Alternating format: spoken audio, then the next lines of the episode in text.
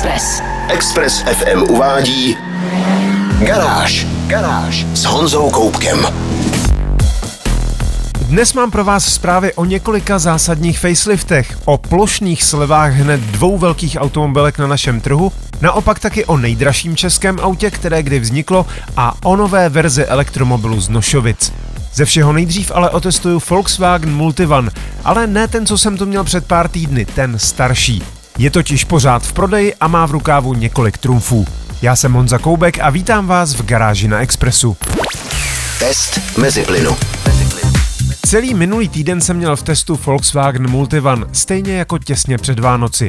Jenže to vůbec nebylo stejné auto. Před Vánoci jsem měl půjčenou nejnovější, nejmodernější verzi T7, která už stojí na univerzální modulární platformě MQB. V prodeji ale i nadále zůstává verze předchozí, která má označení T6.1, protože je po důkladném faceliftu. A právě tohle auto jsem si půjčil, abych měl přímé srovnání. Ve většině recenzí nové T7 se dočtete, jak je to super, že je na platformě MQB, protože tentokrát už opravdu jezdí jako velký osobák, prostě jako MPVčko a ne jako dodávka. Upřímně, rozdíly jsou možná poznat v přímém srovnání, ale pozice za volantem je v obou multivanech víceméně podobná, takže i v tom novějším máte přece jen trochu dodávkovitý pocit. A jízdní komfort, respektive jízdní vlastnosti, ty jsou zase i v tom starším modelu opravdu téměř jako u velkého osobáku. Jinými slovy, T61 skutečně není žádná vykodrcená dodávka. Oproti novější verzi navíc nabízí několik nepopiratelných výhod a hned dvě jsem měl přímo pod kapotou testovacího kousku. První z nich byl silný naftový dvoulitr s dvěma sty čtyřmi koňskými silami. T7 zatím umí jen 150 naftových koní. Místo silnějšího nafťáku nabízí benzín elektrický plug-in hybrid, který je ale samozřejmě podstatně dražší.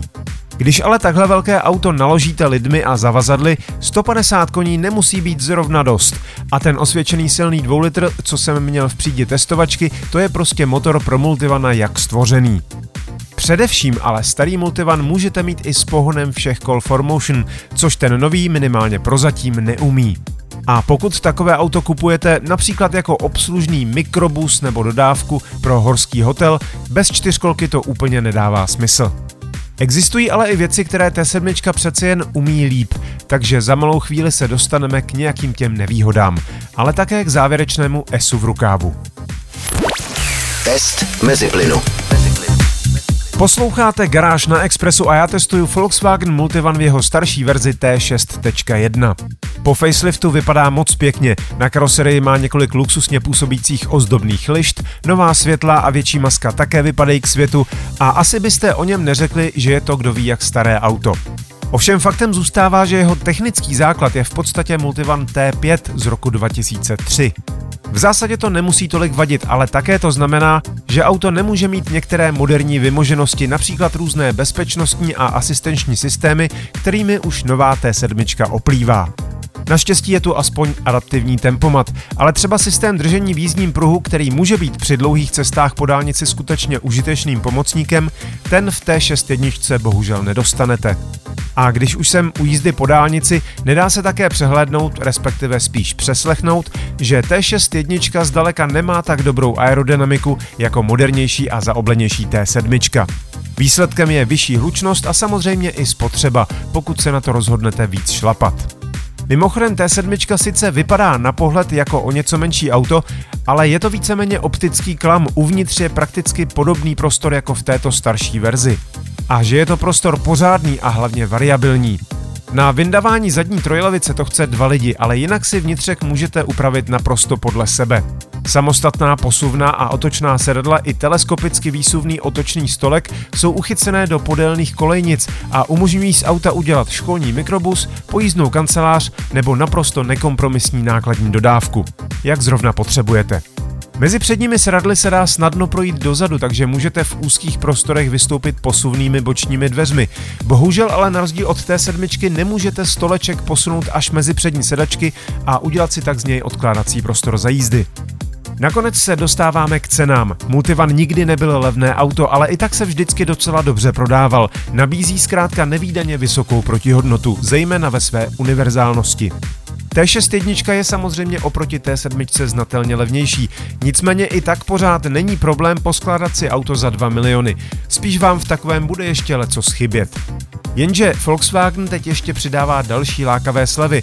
Multivan s tímto silným naftovým motorem, převodovkou DSG a pohonem 4Motion dostanete se slevou 358 až 368 tisíc podle verze výbavy a to je skutečně lákavá nabídka. Co dalšího se mi na Multivanu líbilo a nelíbilo, uvidíte ve videu na www.garage.cz. Garáž s Honzou Koupkem.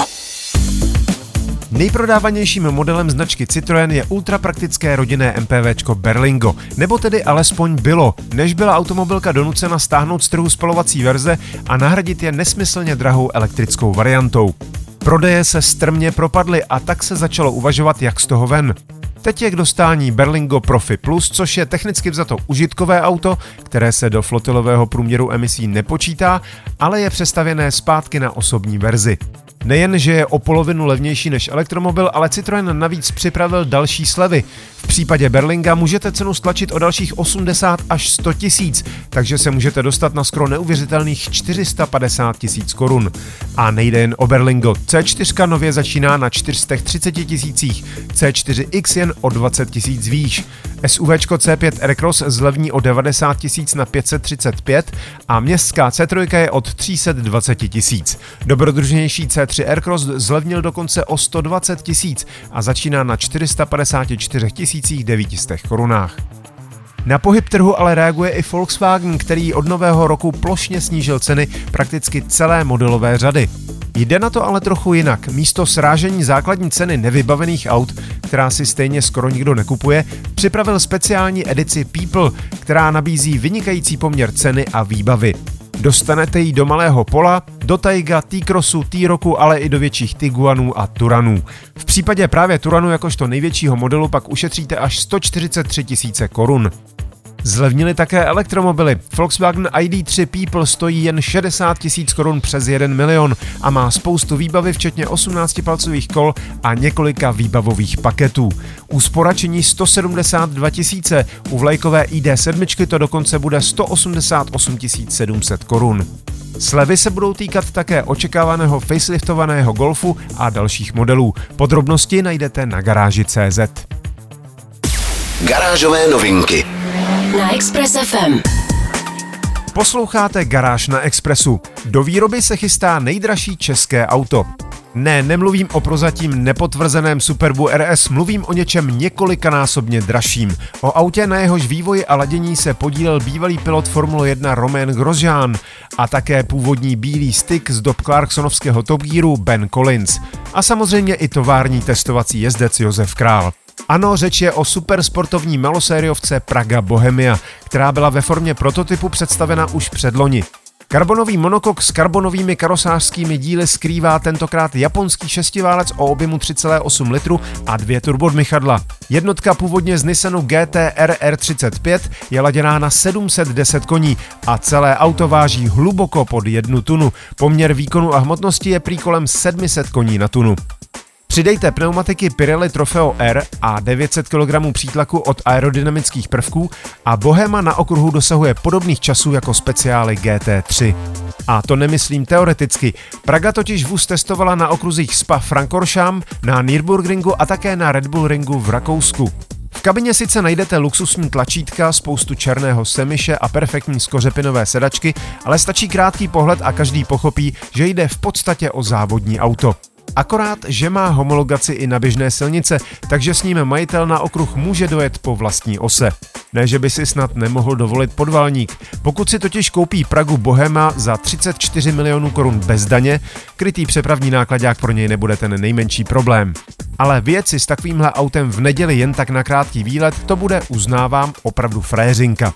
Dočká se pouhých 89 zákazníků, což exkluzivitu jen zvyšuje.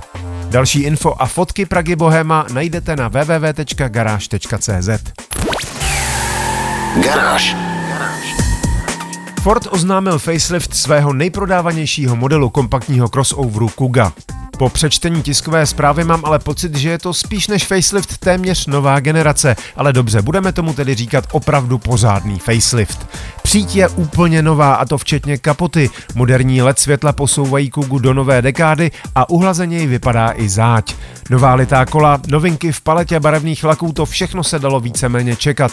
Uvnitř je větší přístrojový digitální štít s novou grafikou a také infotainment s úlopříčkou 13,2 palce, který zobrazuje i 360 stupňový obraz kamer kolem auta a umí i bezdrátové zrcadlení mobilu.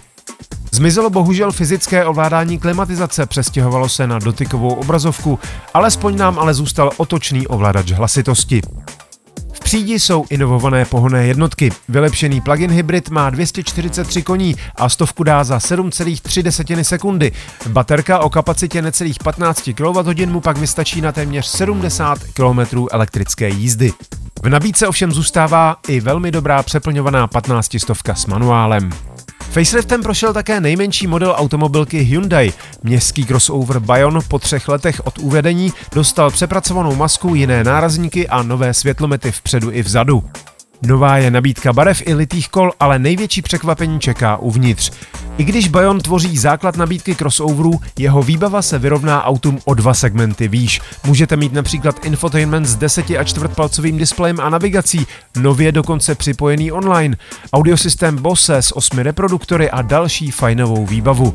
Vylepšení se dočkalo vnitřní osvětlení, bohužel se ale po faceliftu neobjevila posuvná zadní lavice z iX20, kterou si mnozí vroucně přáli. Další podrobnosti o obou faceliftovaných modelech najdete na webu garáž.cz. Garáž s Honzou Koupkem.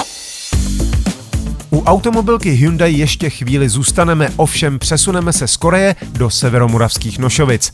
Tam se totiž vyrábí elektrická kona, což už samozřejmě víme, ovšem nově byla představena verze N-Line. A to kromě nějakých těch luxusních prvků výbavy v interiéru znamená také 19-palcová litá kola, přepracované Prahy a především úplně jiné nárazníky vpředu i vzadu. Zejména matný černý prvek v přídi dodává koně výrazně jinou náladu, než mají ostatní elektrické verze. A musím říct, že když to skombinujete s dvoubarevným lakováním s černou střechou, působí to skutečně velmi zajímavě. Uvnitř najdete sportovní sedačky s prošíváním červenou nití a to buď látkové, nebo v kombinaci kůže a Eco Alcantary. Další červené prvky pak najdete i na volantu a palubní desce. Kona Electric N-Line se bude zcela jistě nabízet s větším akumulátorem o kapacitě 65,4 kWh, elektromotorem o výkonu 218 koní a dojezdem deklarovaným na 514 km. Zda bude i ve verzi Eco, která má 155 koní, 48,4 kWh a dojezd 377 km, zatím nebylo potvrzeno. Další detaily a také fotogalerii Kony Electric N-Line uvidíte v článku na garáži.cz. Express. Express. To bylo z dnešní garáže na Expressu všechno. Další díly najdete na všech podcastových platformách. Nezapomeňte se přihlásit k odběru a díky, že nás posloucháte. Videa a fotky k dnešním novinkám, stejně jako další nálož informací z motoristické branže, najdete jako tradičně na www.garage.cz. Stejně jako videotest starší, ale pořád prodávané a pořád velmi dobré generace T61 Volkswagenu Multivan. Díky za pozornost, mějte se báječně, buďte zdraví, jezděte rozumně a na Expressu naslyšenou zase za týden. Garáž. Na Express FM.